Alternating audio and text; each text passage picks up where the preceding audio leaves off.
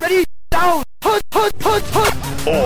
Packers, all the time. He has come light years in the last two months, and people should be over the moon excited about that. Okay, most of the time. Almonds specifically or all nuts? Well, these nuts, those nuts, whatever nuts work. It's Jason Wilde on Jen, Gabe, and Chewy. Brought to you by Boucher Automotive. With 16 different new car brands and over 35 pre owned brands to choose from. Boucher Automotive. We are driven by you. It's a good day to talk to our friend and teammate Jason Wilde, especially after he was there when Jeff Hafley addressed the media for the first time in Green Bay. Good morning, Jason. Good morning, everyone. How are you? I was wondering if you have seen Jurassic Park. Not recently. You mean the movie or like the actual theme park where those uh, dinosaurs are running around? Uh, the movie. Is the theme park a real thing? I don't think it's a real thing. No, there's not dinosaurs in the theme park. Thank you. I appreciate you clar- clarifying that You for us, betcha. Joshy. Uh, no, the movie. The movie. The reason I ask is because we were just talking about all of the things that Jeff Hafley is looking for in his post safety. And I was wondering if he's hoping that that technology that they used in Jurassic Park, you know, where they pulled the DNA out of the mosquito in the amber to make the dinosaurs, was how he was going to create this unicorn player. I was kind of hoping that I successfully had given you pause to consider whether or not the Jurassic Park theme park actually did so that was a win for me. Um, yeah, I mean, look, he he acknowledged at the end of that answer that he was basically describing the perfect player, and there's been a few of those. I mean, you know, I, I I know he's busy with Head and Shoulders commercials and has been out of the league for a while, but Troy Polamalu probably fits that mold. There's probably a few others over the years, and uh, the Packers don't have anyone on their roster that does. In fact, uh, they don't have that many safeties on their roster at all that are under contract. But you know, I, I think what was more important in that answer, and kind of in the overarching conversation that we had with him yesterday, was the style of play that he's looking for, and I thought the most telling thing, and, and when LaFleur said it, I was like, whoa, wait a minute. Uh, you know, my little antenna went up as a reporter saying, we got to follow up on this. He kept talking about vision to the football. And vision to the football, as Chewy well knows, is not press man coverage. I mean, I learned uh, very early in my career covering Al Harris that because of the constant press man coverage, which obviously did not work very well in the 2007 NFC Championship game when they kept back shouldering him with Plaxico Burress, but you don't have vision to the football, and as a result, it's hard to intercept passes. I mean, I think I think Al went to three Pro Bowls, and most seasons he only had like two interceptions because that's just not what press man coverage allows you to do. And so when LaFleur said that, you knew that meant that they're going to play a pretty significant amount of zone coverage. And then uh, Hafley talked about vision and break, which, you know, he wants to play a style that they are going to be in zone coverage, but as soon as the ball is thrown, that they're going to have two or three guys who are able to converge on where the ball is going. So it's a more aggressive style of zone coverage. So I thought yesterday was really illuminating. Um, yeah, I know he described a unicorn player, but the bottom line is is that safety is really important in what they're going to do, and they're going to have to find somebody who can play that position, perhaps not perfectly like the guy he described, but somebody who can play it better than the guys that have played it in recent years. Jason, we talk about Doc Rivers with the Bucks giving him a grace period, giving him time to implement his system with the Bucks. How much time do we give Hafley to get the people he wants in place? Do we give him because in today's world everyone's so impatient, you know? Years ago it used to be like, "Ah, you got to give this player a year or two to develop." That doesn't seem the case anymore. So is it is it 6 months? Is it four games? Is it a season? What do you think it is?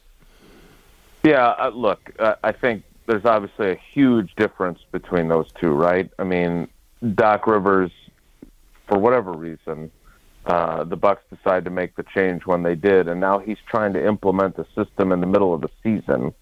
as opposed to Jeff Hafley, who you know is his his family is still back in Boston, so he's basically living at Lodge Kohler, uh, driving one minute across the street to Lambeau Field, and going to his office and just grinding every day. So he's got plenty of time uh, to figure out who's on his roster, who he needs more, you know, what kind of players he needs in this system, et cetera.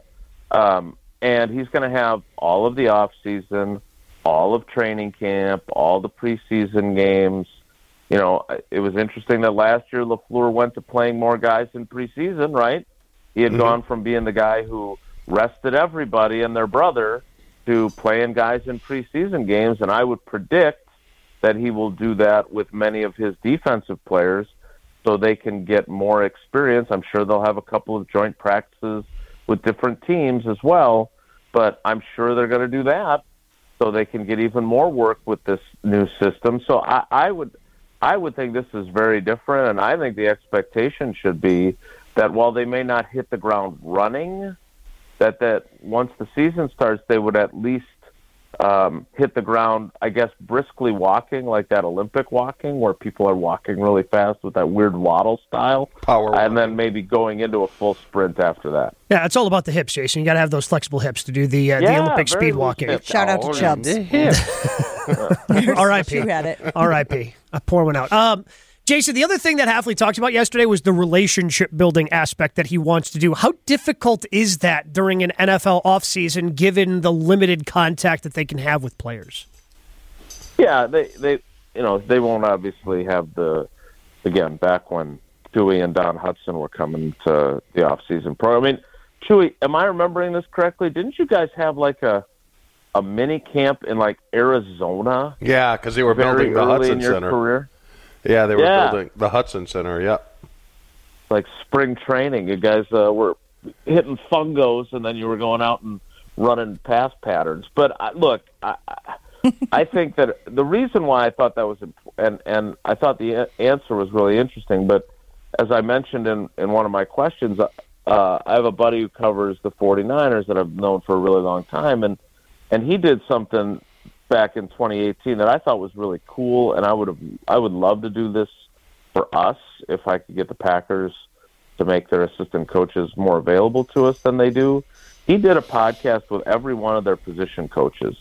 And so when they hired Hafley, I went back and listened to the one he did with Jeff. And Jeff Hafley talked about coaching Darrelle Revis at Pitt in college and then coaching him again in Tampa and he talked about how much how important it was to him to listen to players and learn from players. And he rattled off yesterday when I asked him about this a bunch of other players that he's coached, including Richard Sherman. And the reason why I thought it was germane is that if there was one thing that Joe Barry, who is a incredibly nice man, everybody liked him as a dude, um, but if there's one thing that it seemed he had a shortcoming at, besides having guys play eight yards off the line of scrimmage when it's third and five, uh, was that he didn't really have much interest in players' input, right? I mean, we saw the Jaire stuff. We heard other players talk about it. And I'm very curious to see how much Jeff Hafley wants their feedback and their input because what he had said in that podcast and what he said yesterday was – that he's he's learned far more from players than he's learned from other coaches and that he he really believes in that relationship. Now that's easy to say on February 22nd, but let's see if he's able to do it and if he does, how it works because there's also a slippery slope there, right? Like you you you have to be able to put your foot down at times and say no, even though you want to do this, this is what we're going to do, and here's why this is better. And if he's able to do that, that will indicate that he does have those types of relationships. Last thing for you, Jason, I'm calling Jeff Hafley El Jefe, like El Jefe, but with Jeff. Can I get an endorsement on that or no? Um, Yeah, Why? Why are you answering for him? Give him a moment. He wanted to think about it. I He think- I think the wait. moment no, I think he answered- was shocked it was so bad. yeah. I think the moment answered Yeah, for you was, there. uh, yes. You rendered him That was, speechless. uh, That's sometimes that's a good that thing. was.